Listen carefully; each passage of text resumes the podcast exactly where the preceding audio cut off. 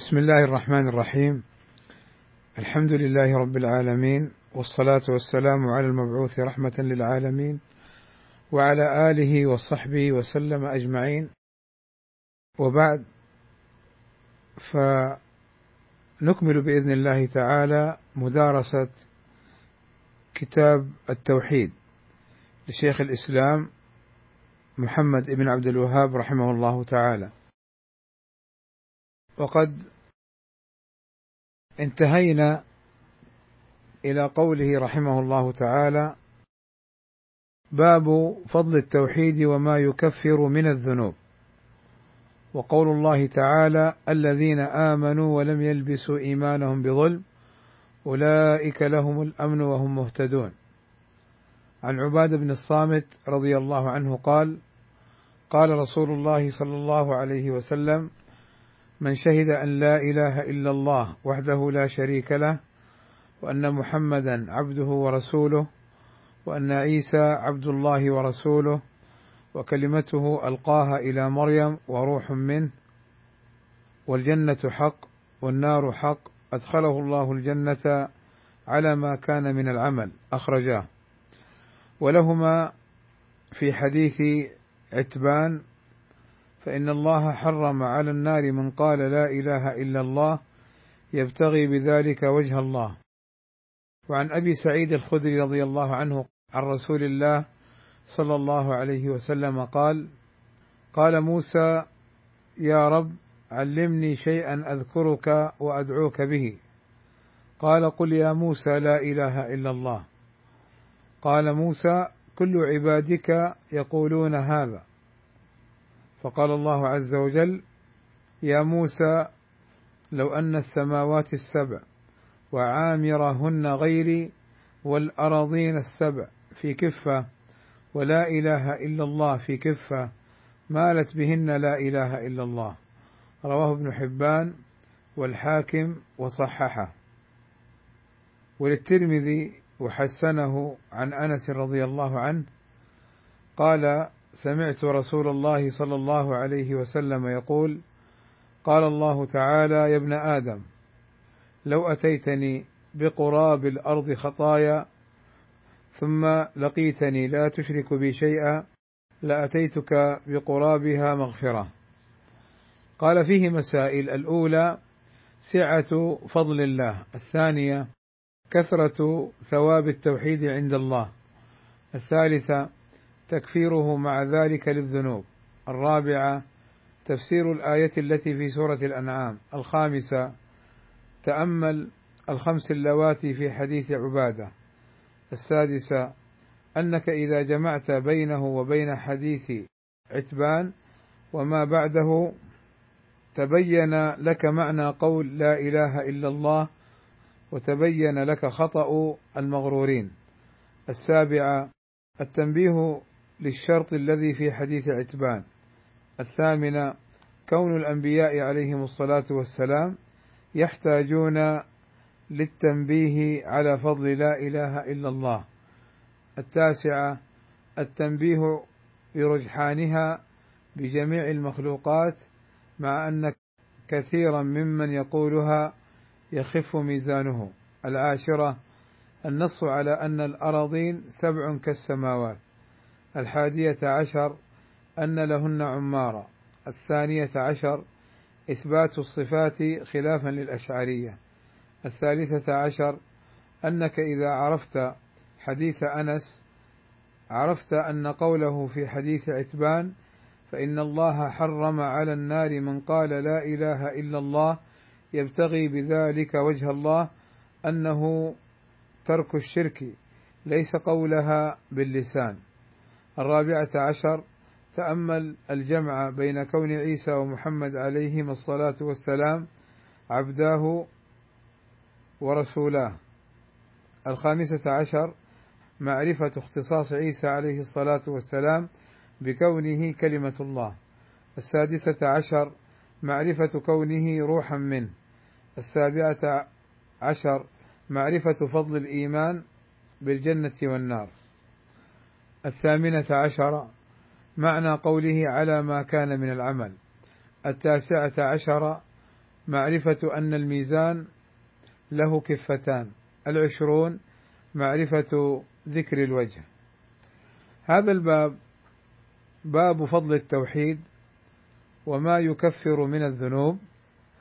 بعد أن ذكر شيخ الإسلام محمد بن عبد الوهاب رحمه الله تعالى ما يتعلق بالتوحيد وبيانه وأنه الحكمة التي من أجلها خلق الله الناس يعني الثقلين الجن والإنس وأن الله عز وجل لا يقبل من العمل إلا ما كان خالصا له سبحانه وتعالى بين في هذا الباب فضل التوحيد ومن فضله أيضا بين أنه يكفر الذنوب أنه يكفر الذنوب. فقوله رحمه الله تعالى فضل التوحيد هذا أمر. وقوله وما يكفر من الذنوب هذا أيضا أمر آخر هو من آثار التوحيد. ولا شك أن التوحيد له فضائل كثيرة وكثيرة جدا. لا شك أن التوحيد له فضائل وفضائل كثيرة جدا. فهو الأساس الذي يبنى عليه العمل والذي لا يقبل الله عز وجل من العبد غيره. فلو عمل من الصالحات ما عمل وهو مشرك لا يقبل منه. فإن الله عز وجل ذكر أنه يجعل أعمال الكافرين هباء منثورا فلا تنفعهم. لعدم وجود الأساس. وذلك أن التوحيد كما مر معنا هو حق الله على العباد وأنه كما سبق من أجله خلق الله الخلق الجن والإنس ليعبدوه. ومن فضائل التوحيد أنه من أتى به فإنه لا يخلد في النار وهو تحت المشيئة إن كانت عنده ذنوب إن شاء الله غفرها له ابتداء وإن شاء عذبه ثم مصيره إلى الجنة. كذلك من فضائل ومن فضائل التوحيد أن كلمة التوحيد هي أحسن الحسنات كما أن الشرك هو أعظم السيئات. وهذا بين من قوله تعالى من جاء بالحسنة فله خير منها وهم من فزع يومئذ آمنون. ومن جاء بالسيئة فكبت وجوههم في النار. هل تجزون إلا ما كنتم تعملون؟ جاء عن ابن عباس وغيره رضي الله عنهم من الصحابة أنه قال من جاء بالحسنة هي لا إله إلا الله. ومن جاء بالسيئة قال هي الشرك. ففضائل التوحيد كثيرة وكثيرة جدا ومن آثاره ما يكفره من الذنوب. قوله وما يكفر من الذنوب أي باب فضل التوحيد وباب ما يكفره من الذنوب. أو أن نقول وتكفيره للذنوب. وهنا مسألة لابد أن نبينها وهي مسألة مهمة. الذنوب ثلاثة. الأول ذنب لا يغفره الله ابدا وهو الكفر والشرك والإلحاد وغير ذلك. فإن الله عز وجل يقول إن الله لا يغفر أن يشرك به. وجاء في الحديث أن الشرك ذنب لا يغفره الله عز وجل كما سيأتينا. فمن مات على الشرك أو الكفر أو الإلحاد والزندقة فإن هذا خالد مخلد في النار لا يغفر له. فالله عز وجل يقول مخاطبا أنبياءه ورسله ولقد أوحي إليك وإلى الذين من قبلك لئن أشركت ليحبطن عملك ولتكونن من الخاسرين. فالرسول صلى الله عليه وسلم خاطبه الله بهذا الكلام وبين أنه خاطب الأنبياء من قبله تحذيرا لهم من الشرك وحاشاهم من ذلك. وهذا من باب التنبيه ومن باب تعليم الناس. هذا الذنب الأول. الذنب الثاني هو ذنب تحت المشيئة. قد يغفره الله للعبد ابتداء فيدخله الجنة.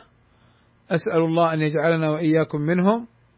وقد يستوجب النار ولكنه لا يخلد فيها ولا يعذب بنار الكافرين والمشركين بل نار العصاة.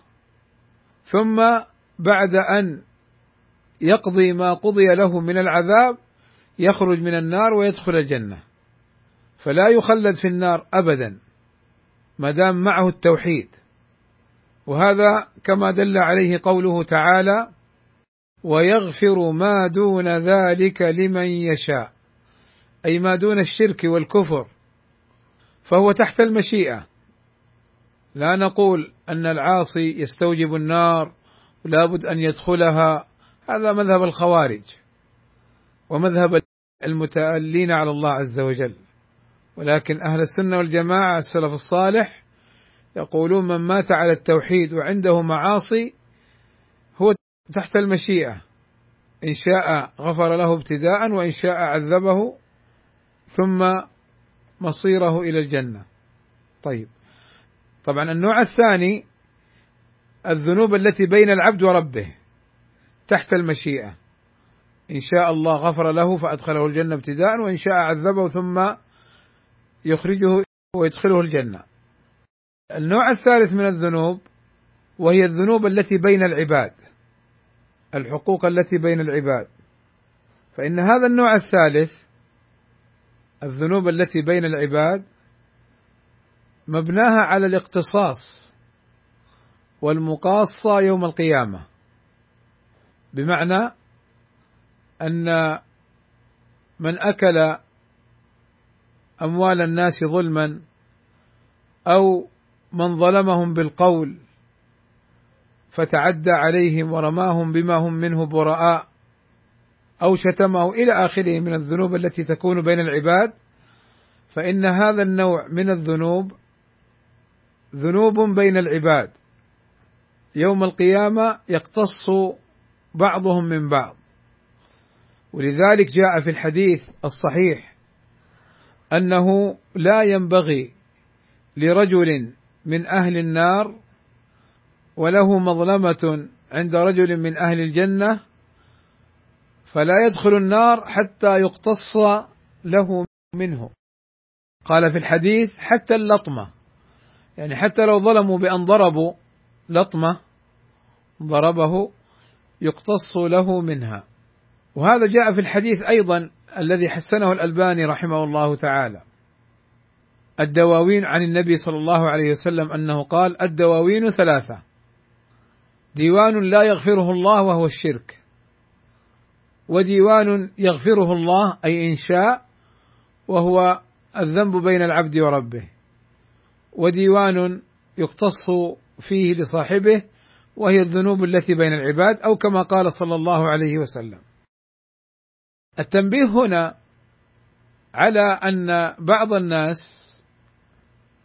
قد يتوب من الذنب الذي بينه وبين الله عز وجل ولا يأتي بالشرك ولا بالكفر يأتي بالتوحيد والإيمان. ولكن بينه وبين الناس مظالم. فيظن أنه إذا أتى بالتوحيد أو مثلا حج فخرج من ذنوبه كيوم ولدته أمه أنه خلاص لا ذنب له وهذا خطأ. لا ذنب لك إذا أتيت بالتوحيد لا ذنب لك فيما بينك وبين الله عز وجل. أما حقوق العباد فلا يكفره الحج ولا يكفره التوبة بمجردها. فلا بد من التوبة بالإضافة إلى أداء الحقوق إلى أصحابها كما جاء في الحديث. لتؤدن الحقوق إلى أصحابها. أو ليقتص من أحدكم أو كما قال عليه الصلاة والسلام. فالذي أريد أن ألفت النظر إليه أنه يجب أن يتحلل الإنسان من المظالم التي أوقعها في الناس سواء أخذ المال يرده سواء شتمه يعتذر إليه سواء يعني أي ذنب ضربه يقول له اقتص مني. فإن النبي صلى الله عليه وسلم قبل وفاته وقف بين أصحابه. وقال يعني فيما معنى الحديث أي عبد سببته أو شتمته أو ضربته فليقتص مني اليوم. قبل أن لا يكون يعني درهم ولا دينار إنما هي الحسنات والسيئات. وأيضا يدل على هذا حديث المفلس. قال صلى الله عليه وسلم أتدرون ما المفلس؟ قالوا المفلس من لا درهم له ولا دينار. فقال صلى الله عليه وسلم المفلس من أمتي من يأتي يوم القيامة بحسنات.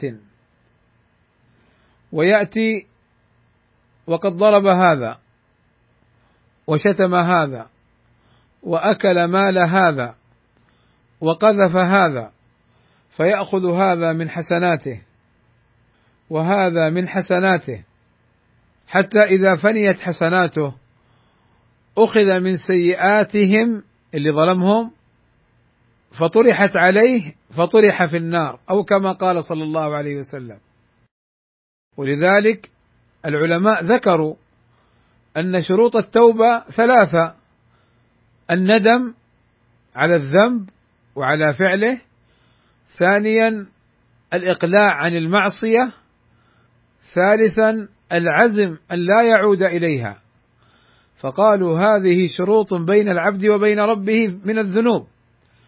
وأما إذا كان الذنب بينه وبين العباد فمع الثلاثة هذه شرط رابع وهو أداء الحقوق إلى أصحابها. فإن قيل من ظلمته لا أستطيع أن أعتذر إليك أن يكون مات أو يكون مثلا ذهب إلى مكان بعيد ولا تعرف طريقه فقال هنا أهل العلم تستغفر له وتتصدق عنه أحيانا فيكون من الحسنات منك له عله يوم القيامة أن يتجاوز لك عنه إن قبل لأنه الحقوق مبناها على الاختصاص وكلنا نعلم أن يوم القيامة المرء يفر من أخيه وأمه وأبيه وصاحبته وبنيه لماذا؟ لماذا يفر؟ جاء في تفسيرها أنه يفر حتى لا يطلبوه الحسنات التي يحتاجون إليها وقيل يفر حتى لا يطالبونه بحقوقهم. وعلى كل فالموقف عظيم.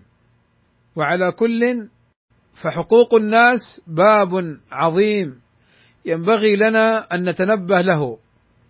ولذلك هؤلاء الذين يؤذون الناس ويؤذون السلفيين بالقول أو بالفعل بالشتم أو بالضرب بمنعهم حقوقهم فإن هؤلاء عليهم أن يعلموا أن الموقف عظيم يوم القيامة وأنهم سيجازون على هذه الأفعال. بل حتى الإنسان في ولده في ابنه أو بنته أو في زوجه زوجته أو في إخوانه أو أخواته. يعني حتى هؤلاء لا يجوز للواحد أن يتعدى عليهم بالضرب أو بالشتم. يعني للأسف نجد في المجتمع عن بعض الناس في نوع تسلط نوع كما نقول تجبر. فيجي الواحد يضرب أولاده ضرب مبرح بالسلك بالحديد بالكاسة آه، يشيلوا يضربوا في الأرض. ماشي برجوله أكرمكم الله يرفزوا يعني لا ما يجوز هذا. هو ولدك نعم. لكنه أمانة عندك ومسؤول عنه. تربيه بما يصلحه. لا تربيه بما تشتهيه أنت وبما أنت يعني بالعنجهية التي عندك والكبر الذي عندك. هذا ما يجوز. ما يجوز حرام. أو يضرب ابنته أو يضرب أخاه أو يضرب أخته. أنا المسؤول عنه. أنت مسؤول عنه وستسأل أيضا. كلكم راع وكلكم مسؤول عن رعيته. نعم. فأنت مسؤول تحافظ عليهم وتعاملهم بحق الله عز وجل. ولذلك حقيقة الإنسان لو تأمل هذا الباب لوجد أنه أسرف كثيرا. كم من الزوجات يشتكين من الأزواج يضربوهن بلا سبب وضرب لم يأذن به الشرع ويدعي أنه سلفي. كيف لا تعمل بالنص الشرعي وبالدليل الشرعي؟ وكيف لا تكون تقيا ورعا؟ السلفية ليست وحشية وليست جهل وكبر. السلفية علم وأدب منهج سلفي واضح بين يدعو بأخلاقه وبأفعاله قبل كلامه. ولذلك يصح في هؤلاء أن يقال إن منكم منفرين ينفرون الناس عن المنهج السلفي بمثل هذه الأفعال. أو تأتي الزوجة يعني سلفية ولكن تتعامل مع زوجها بكل قسوة وبكل سوء أدب بينما الأدلة الشرعية تدل على عظم حق الرجل. وأن على المرأة أن تسمع له وأن تصبر عليه وأن تعينه وأن تكون بينهما مودة ورحمة.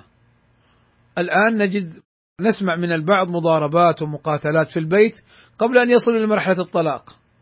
فإذا وصلوا لمرحلة الطلاق فالحرب العالمية العاشرة بين الزوجين والضحية الأولاد ولا كانهم مسلمون ولا كانهم سلفيون. لا السلفية عمل علم أدب منهج يعني تطبيقي. فلذلك بارك الله فيكم لو تأملنا هذا الباب لوجدنا كما يقال شيئا يندى له الجبين إلا من رحم الله. فعلينا أن نتذكر هذا جيدا. والأحاديث التي فيها تكفير الذنوب لمن فعل كذا إذا قال الإمام آمين فقال آمين. فوافق تأمينه تأمين الملائكة غفر له ما تقدم من ذنبه. من صام آه، يوم عرفة كفرت ذنوبه لسنة ماضية وسنة قادمة. وفي العاشوراء لسنة ماضية. هذه الأحاديث ونحوها لا يفهمها الواحد أنه على العموم أنا أسوي اللي أسويه وأفعل هذه العبادة أو الطاعة. فالله يغفر لي كل الذنوب. نعم الله يغفر لك كل الذنوب إذا لم تقع في الشرك ولم تقع في ظلم العباد. أما إذا وقعت في ظلم العباد فهذه على المقاصة يوم القيامة. يقتص لك يعني الأحاديث جاءت أن الشاة التي لا قرن لها الشاة الغنم اللي ما عندها قرون في الدنيا ونطحتها شاة لها قرون يوم القيامة يخلق للشاة التي لا قرن لها قرنا فتنطح التي نطحتها في الدنيا. لا ظلم اليوم انتهى. ولذلك هذا الباب علينا أن نتأمله جميعا لأنه حقيقة عند البعض كأنه مغفل تماما كأنه غير موجود. فترى الواحد يتصرف تصرفات تعجب. أنا وياك تخاصمنا. لماذا خصامنا يصل لمرحلة كأنك تعاملني أني كافر فتعاديني وتحاربني ونحن سلفيون. وتحاربني وتؤلب علي وتتكلم علي وتؤذيني. لا إذا أنا ظلمتك رد علي مظلمتي بمظلمة. إن أردت إن سببتك لك أن ترد علي السبة لكن ليس أن تتجاوز وتتعدى المظلمة إلى مظالم أخرى. والحقيقة هذا باب مهم أن يذكر ولذلك قوله وما يكفر من الذنوب أي أن التوحيد يكفر الذنوب التي هي دون الشرك التي هي بين العبد وبين ربه. وأما الذنوب التي بين العباد فإنها مبناها على الاقتصاص من الحسنات والسيئات. يعني انتبهوا الاقتصاص يعني يأخذ من الحسنات والسيئات. وأما الذي له اللطمة فيقتص من اللطمة هذا كافر ما يأخذ حسنات. ولكن يقتص اللطمه منه. يوم لا ينفع مال ولا بنون إلا من أتى الله بقلب سليم. فإذا بارك الله فيكم. مراده بما يكفره من الذنوب أي التي بين العبد وبين ربه إذا أتى بالتوحيد كما سيأتي إن شاء الله.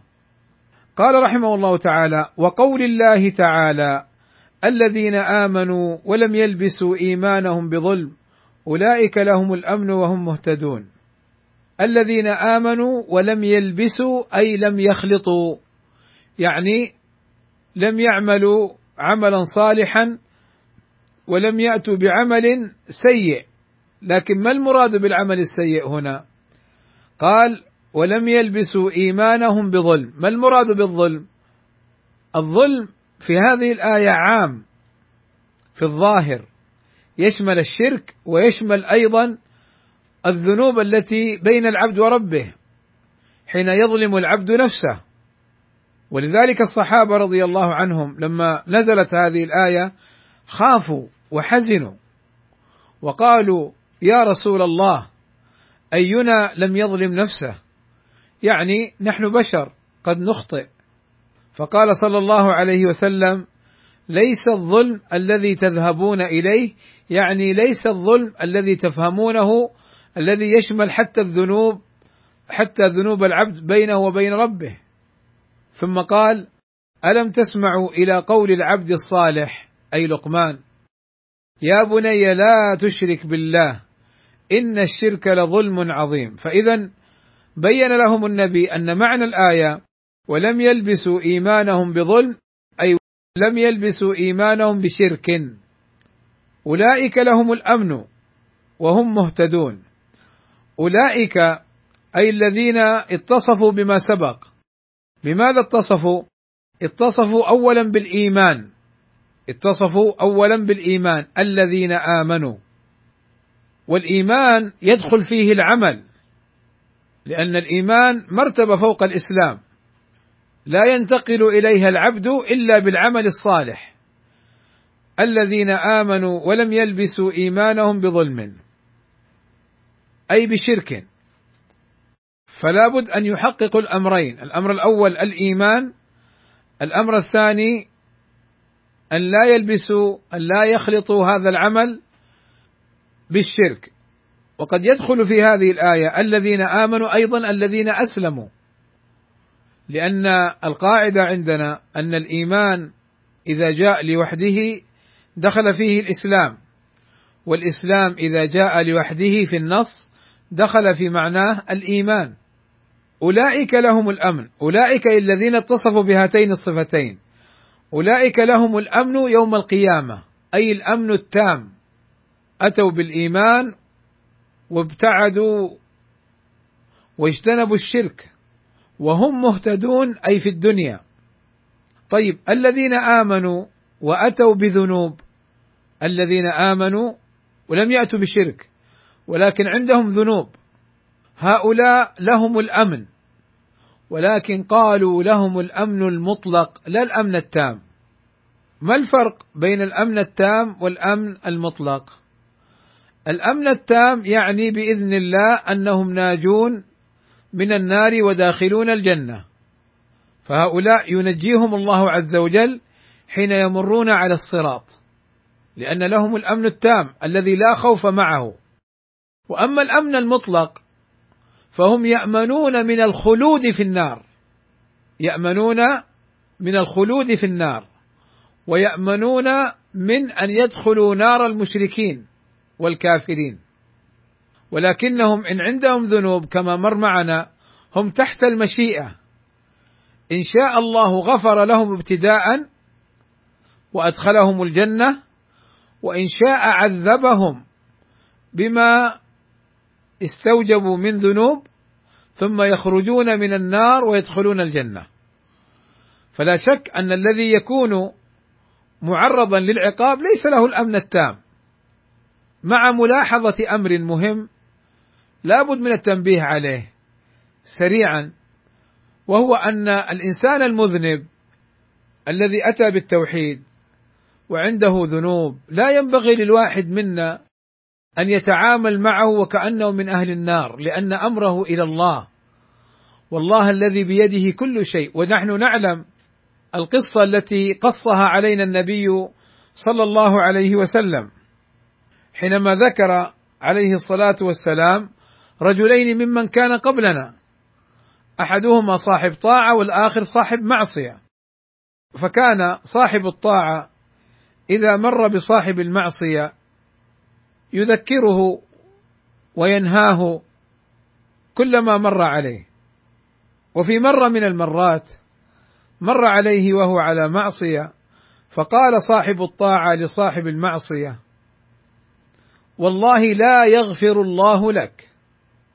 فقال الله عز وجل من ذا الذي يتألى يحلف من ذا الذي يتألى علي قد غفرت له أي لصاحب المعصية وأحبطت عملك أي لصاحب الطاعة بسبب هذه الكلمة. فينبغي للإنسان أن لا ينظر لأصحاب المعصية بأنهم من أهل النار وأنهم لا يغفر الله لهم نعم نخشى عليهم النار نخشى عليهم العذاب. ولكن قد يغفر الله لهم. قد يكون عندهم من العمل أو عندهم من التوحيد ما يكفر الله به الذنوب. ولذلك التوحيد عظيم. التوحيد عظيم. ولذلك التوحيد هو أول دعوة الرسل. وأول واجب على المكلف أن يتعلمه. وهو أهم الواجبات. ولذلك هذه الجماعات جماعة الإخوان أو جماعة التبليغ أو الأحباب أو غيرها من الجماعات الفاسدة من أبرز أسباب فسادها عدم اهتمامها بالتوحيد وعدم تحقيقها للتوحيد بل قد يضمون في جماعتهم من يقع في الشرك فضلا عن النصارى وغيرهم. فلذلك كان هذا أمر مهم. الذين آمنوا ولم يلبسوا إيمانهم بظلم أولئك لهم الأمن وهم مهتدون.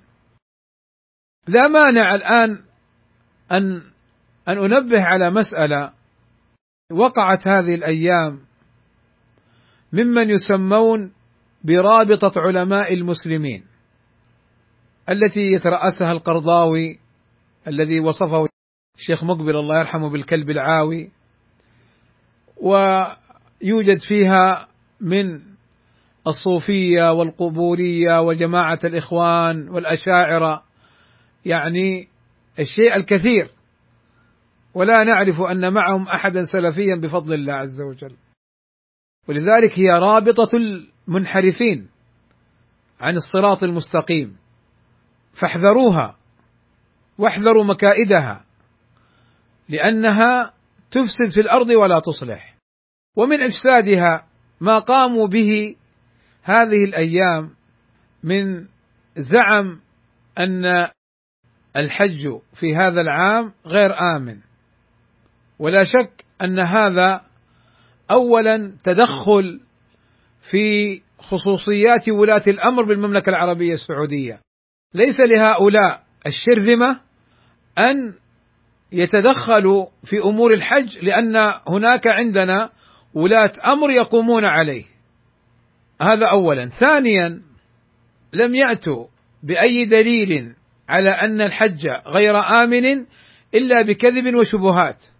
ثالثا دول الكفر شهدت للمملكة العربية السعودية أنها بفضل الله اولا واخرا. طبعا نحن نقول بفضل الله اولا واخرا. دول الكفر هؤلاء شهدوا للمملكة العربية بعد فضل الله أن المملكة العربية السعودية استطاعت أن تتعامل مع جائحة كورونا ومع أي عملية إفسادية بكل حكمة وبكل أسلوب يقود إلى الخير ويجنب الناس جميعا الشر والفساد وعدم الأمن.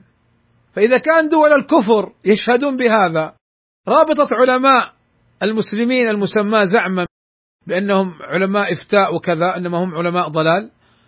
بأي حق تقول هذا الكلام؟ فسبحان الله الذي جعل الأعمى يبصر والذي يبصر لا يبصر. ثالثا هذه الآية الذين آمنوا ولم يلبسوا إيمانهم بظلم أولئك لهم الأمن وهم مهتدون. فيها رد عليهم لأن المملكة العربية السعودية بفضل الله عز وجل كما نعلم جميعا دولة إسلامية تحكم شرع الله عز وجل. وتهتم بالتوحيد اهتماما اوليا بالغا فتهدم القبور والقباب ولا تسمح بالشرك بأي صورة كانت. فما دام أنها حققت التوحيد وما دام أنها تعمل بالتوحيد ففيها الأمن بإذن الله تعالى. لأن الأمن في الآية على تفسير أنه في الآخرة وعلى تفسير أنه أمن في الدنيا وأمن في الآخرة. فإذا كانت الدولة السعودية تحقق التوحيد ففيها الأمن فكيف يقول هؤلاء حج غير آمن؟ رابعا بفضل الله عز وجل اولا واخرا ثم الواقع العملي والواقع الحالي أن عدد الإصابات وعدد الوفيات وعدد المخاطر الموجودة لو وجدت أقل نسبة من كل العالم بفضل الله عز وجل. حتى شهدت أيضا المنظمات الأوروبية وغيرها للمملكة العربية السعودية أنها استطاعت بكل حزم وحكمة محاربة الجريمة وتقليصها. قد توجد ولكن بقلة ونادرة والنادر لا حكم له. فلا شك أن هذه الآية رد على أولئك. وأنا أحذر إخواننا المسلمين في كل مكان من الاستماع لهؤلاء الذين يصدرون مثل هذه الفتاوى التي فيها التشغيب وفيها الجرأة والإفتيات على ولاة الأمور. ولا شك أن الحج بفضل الله عز وجل وبشهادة أيضا العلماء شيخ الفوزان الشيخ عبد العزيز آل الشيخ الشيخ بن باز بن عثيمين وغيرهم رحمة الله عليهم كلهم شهدوا أن المملكة العربية السعودية في تنظيمها للحج يعني تبذل كل شيء تخيلوا هذه الأعداد الكبيرة في هذه الأماكن المحددة كيف أنهم يتنقلون ويسيرون وينامون ويؤدون بكل سهولة وبكل أمن بفضل الله عز وجل. إلا ما قدره الله من مصائب فهذا مقدر ولكن الأصل الأمن. فلذلك بارك الله فيكم لهذه المناسبة أحببت أن أنبه إلى هذا الأمر. طيب أيضا أريد أن أنبه الامر آخر غير ما سبق. بارك الله فيكم. إلى قضية مهمة وهي انه بعض الناس يصاب بالخوف والهلع حتى يوسوس فتكون عنده مثل ما يقولون فوبيا من بعض الأشياء ويصاب بالخوف والذعر. ويطلب العلاج، العلاج في التوحيد إذا علقت قلبك بالله وعلمت أن الله قادر على كل شيء وأن الأمر بيد الله عز وجل وأن الله هو المستحق للعبادة وأنك تبذل كل شيء لله فيحصل لك الأمن بإذن الله تعالى. كما في حديث ابن عباس: واعلم أن الناس لو أرادوا أن يضروك بشيء لم يضروك بشيء إلا ما قد كتبه الله عليك. أو كما قال عليه الصلاة والسلام. فالإيمان والتوحيد يحقق للعبد الأمن والسلامة والاطمئنان والراحة والشيطان يدخل على المسلم فيتلاعب به بالتشكيك في نفسه وتشكيك في قدرة الله عز وجل بأسلوب ما فإذا حقق العبد التوحيد ذهبت عنه هذه الوساوس طيب قال عن عبادة بن الصامت رضي الله عنه قال قال رسول الله صلى الله عليه وسلم من شهد أن لا إله إلا الله وحده لا شريك له. هذا الأمر الأول. شهادة أن لا إله إلا الله لا إله نفي إلا الله إثبات. أي لا معبود بحق إلا الله. فيشهد أن لا معبود بحق إلا الله وأنه لا شريك له. ولذلك انظروا إلى المشركين الذين أشركوا مع الله لما دعاهم رسول الله صلى الله عليه وسلم للا إله إلا الله رفضوا. مع أنهم يقولون أن الله هو الذي خلق السماوات والأرض وهو الذي خلقهم. ولكن رفضوا لا إله إلا الله. إنهم إذا قيل لهم لا إله إلا الله يستكبرون. لماذا رفضوا؟ لأنهم يعلموا أن معنى لا إله إلا الله إبطال كل الآلهة سوى الله عز وجل. وأن الله هو الإله الحق وحده لا شريك له.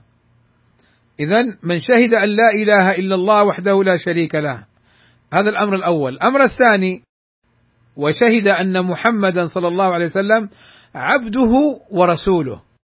أي عبد الله عز وجل. وكونه صلى الله عليه وسلم عبدا لله هو مقام تشريف وتكريم. سبحان الذي أسرى بعبده فكونه عليه الصلاة والسلام عبد الله وكلنا لله عبيد ولكن الله عز وجل يصفه بذلك هذا تشريف وتكريم له صلى الله عليه وسلم. فهو عبد لله ورسوله أي أن الله أرسله. وكونه رسول الله يعني أن الله أرسله إلينا نحن أن نسمع ونطيع له صلى الله عليه وسلم. ولذلك إخواني هذه القضية مهمة أيضا. تأملوا معي حال الذين يطلعون في السنابات أو يطلعون في مقاطع اليوتيوب.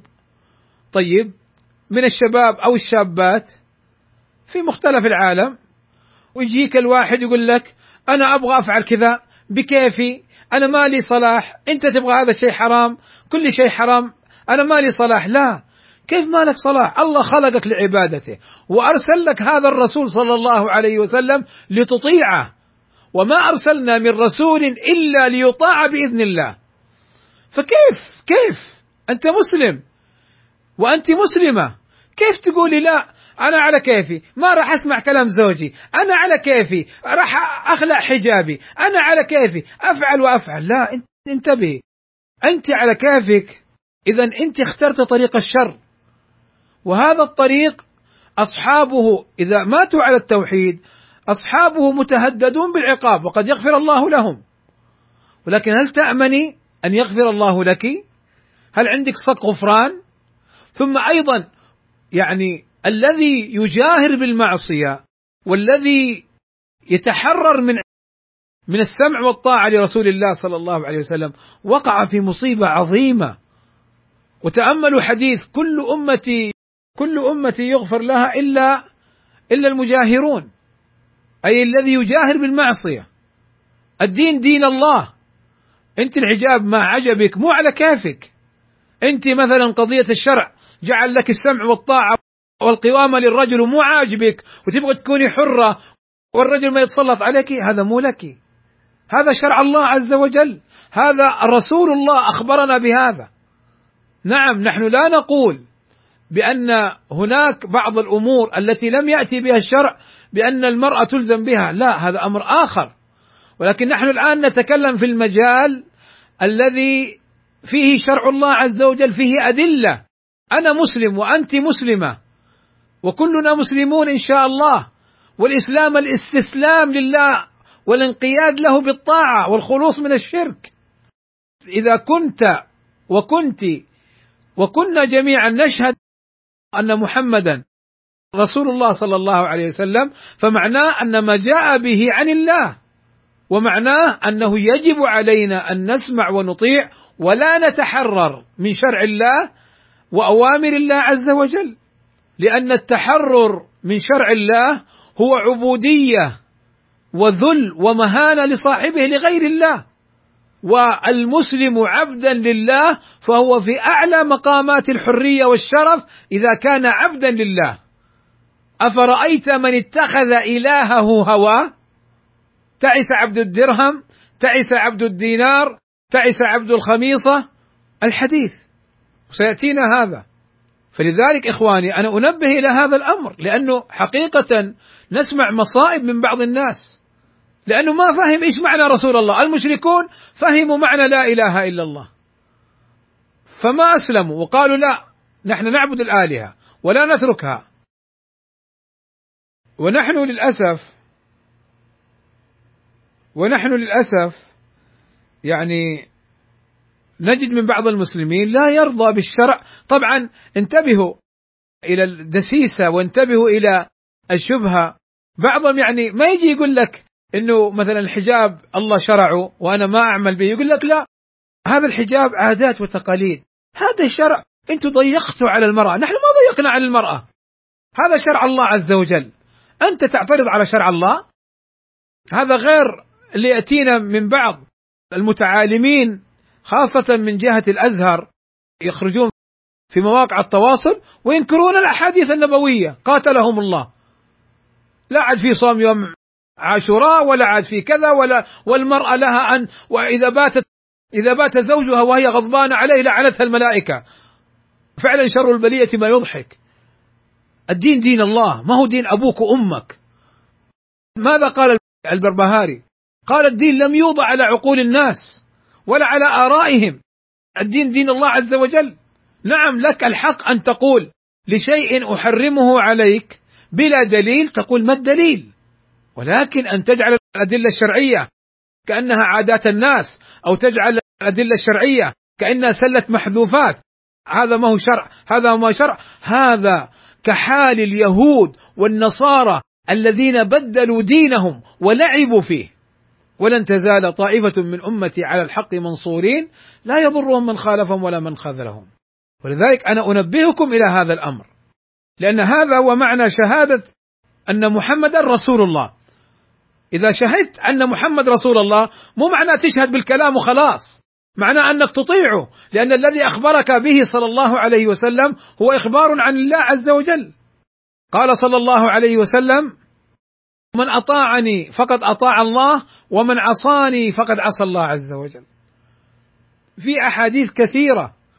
ولذلك يا إخواني لا يلبسوا عليكم دينكم. تمسكوا بدينكم. نحن في زمن غربة. نسمع في وسائل التواصل نسمع في من بعض الفتاوى التي فعلا يندى لها الجبين. أما ذاك الرجل الذي اسمه بخلاف حقيقته وبخلاف ما هو عليه المفسد في الأرض الذي يطعن في علماء المسلمين ويصاحب النصارى ويشكك في البخاري ويقول أنا لا أصدق إلا القرآن. هذا إنسان تافه. بأي حق يقول مثل هذا الكلام. وتعجب من بعض المسلمين حين يثني عليه فضلا عن من ينشر له. صار ديننا لعبة؟ يعني الواحد فينا لو جاء شخص وقال له فلان يقول عنك كذا من كلام سوء يغضب ويعني ربما يقطع الأشياء الذي له عنده ويكسر ويفعل فإذا قابله تضارب معه أو تخاصم معه وأنت وأنت وأنت. ثم يأتيه الآتي ويتكلم في دين الله ويطعن في دين الله بكل سهولة وهو يثني عليه. فانتبهوا بارك الله فيكم من هذه المصائب والمكائد. اذا هذا معنى وأن محمدا عبده ورسوله. ثم قال وأن عيسى عليه الصلاة والسلام عبد الله ورسوله. هنا وأن محمدا عبده ورسوله. وأن عيسى عبد الله ورسوله. تأمل كيف أنه في محمد قال عبده. لأن لفظ الجلالة قريبا مذكور فيرجع إليه الضمير وأن محمدا عبده ورسوله وأن عيسى عبد الله أيضا لأن هناك من جعل عيسى ابن الله أو أجعله الإله. فبين صلى الله عليه وسلم أن عيسى عليه الصلاة والسلام إنما هو بشر وهو عبد لله عز وجل كما أخبر الله عز وجل في القرآن وغير ذلك. هو عبد لله ورسوله. أرسل إلى النصارى. في زمنه. وعيسى عليه الصلاة والسلام لما ينزل في آخر الزمان يصلي خلف المهدي ويحكم بشريعة محمد صلى الله عليه وسلم. ولا يحكم بالنصرانية أو ولا يعمل بالإنجيل. إنما يعمل بدين الله. لو أن موسى كان حيا ما وسعه إلا اتباعي. قال وأن عيسى عبد الله ورسوله وكلمته أي أن عيسى كلمة الله عز وجل كن فيكون. ألقاها إلى مريم وروح منه.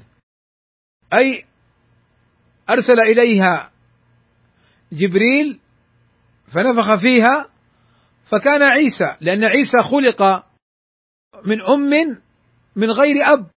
آدم لم يخلق من أب ولا أم. وحواء خلقت من ضلع من آدم وعيسى خلق من أم من غير أب. قال والجنة حق والنار حق. أي يؤمن بأن الجنة ليست مجرد رمز لترغيب العباد في الطاعة وليست حقيقة.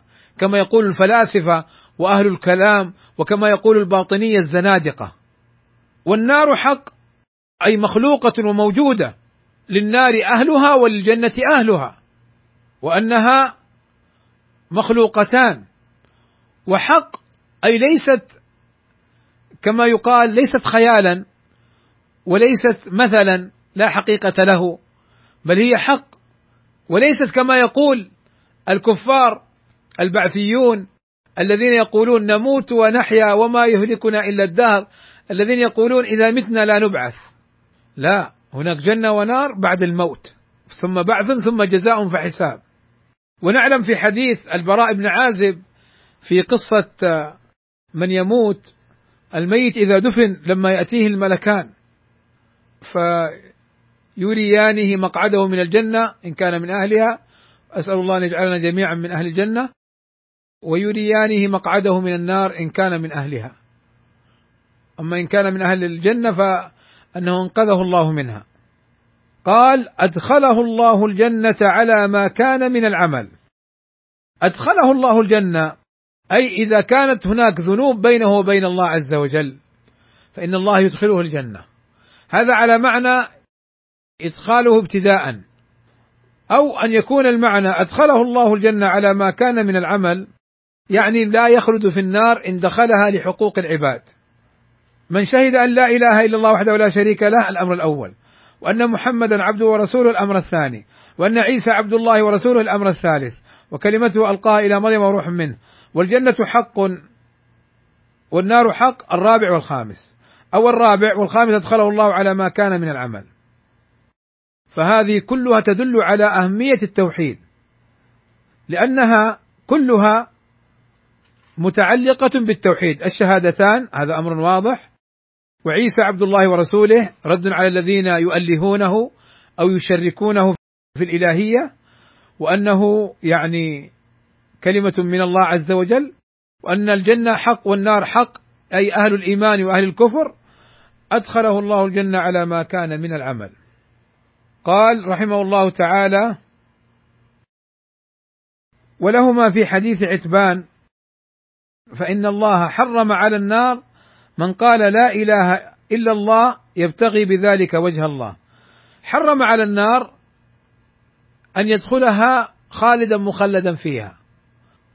أو من أتى بكلمة التوحيد صادقا وغفر الله له فإنه لا يدخل النار. أو إذا استوجب النار كما سبق لا يخلد فيها. طيب. قال وعن أبي سعيد الخدري رضي الله عنه عن رسول الله صلى الله عليه وسلم قال: قال موسى يا رب علمني شيئا أذكرك وأدعوك به. قال قل يا موسى لا إله إلا الله. قال كل عبادك يقولون هذا. هذا الحديث فيه محاورة بين موسى عليه الصلاة والسلام وبين الله عز وجل. وموسى سأل الله أن يعلمه شيئا يذكره به ويدعوه به أي يختص به فقال الله عز وجل قل لا إله إلا الله. فلا إله إلا الله يقولها الناس. فقال كل عبادك يقولون هذا. فقال الله عز وجل يا موسى لو أن السماوات السبع وعامرهن غيري والأراضين السبع في كفة ولا إله إلا الله في كفة مالت بهن لا إله إلا الله. يعني أن لا إله إلا الله هي أعظم كلمة. لا يوجد ذكر أو دعاء أفضل من لا إله إلا الله. خير ما قلت أنا والنبيون من قبلي يوم عرفة لا إله إلا الله وحده لا شريك له الملك وله الحمد وعلى كل شيء قدير. الحديث. فالمعنى اذا أن الله عز وجل نبه موسى عليه الصلاة والسلام أن لا إله إلا الله هي الكلمة العظيمة والناس يتفاضلون في تحقيقها. ولو كان يقولها الكثيرون فقلها واعلم أنها عظيمة. وقلها واعلم أن من حققها على معناها فإنه أتى بأمر عظيم. هذا الحديث هذا معناه إلا أنه فيما أذكر أنه حديث ضعيف. لا يصح ضعفه الألباني رحمه الله تعالى. طيب قال وللترمذي وحسنه عن أنس رضي الله عنه قال سمعت رسول الله صلى الله عليه وسلم يقول قال الله تعالى يا ابن آدم لو أتيتني بقراب الأرض خطايا ثم لقيتني لا تشرك بي شيئا لأتيتك بقرابها مغفرة. قوله لو أتيتني بقراب بقراب أي بملء ما يملأ كل الأرض خطايا يعني ذنوب والمراد بها الذنوب التي بين العبد وبين ربه. ثم لقيتني لا تشرك بي شيئا لأتيتك بقرابها مغفرة. أي غفرتها لك ولا أبالي كما في الحديث الآخر. وهذا يدل على أن التوحيد مهم وعظيم جدا. لأنه قال ثم لقيتني لا تشرك بي شيئا. يعني أتيتني موحدا لم تقع في الشرك. وهذا يدل على عظم مسألة التوحيد وأن التوحيد أمره عظيم جدا وهذا أيضا فيه رد على الذين يهونون من شأن التوحيد وفيه رد على الذين يقولون توحيد توحيد توحيد شرك شرك شرك. تأملوا كم عدد الأحاديث بل وكم عدد الآيات التي فيها الدعوة إلى التوحيد والدعوة إلى عدم الشرك والتحذير من الشرك في القرآن والسنة. كثيرة جدا جدا. فهل يقول قائل القرآن والسنة توحيد توحيد شرك شرك؟ فلذلك هذه النصوص كلها فيها رد عليهم. قال المصنف رحمه الله تعالى فيه مسائل. ولعلي أقف هنا في المسائل ونكمل إن شاء الله في اللقاء القادم. صلى الله وسلم على نبينا محمد وعلى آله وصحبه أجمعين. والحمد لله رب العالمين. أنبه آدم عليه الصلاة والسلام أبونا آدم خلق من غير أب وأم وأمنا حواء خلقت من ضلع من آدم وعيسى خلق من أم من غير أب ونحن خلقنا من أم وأب.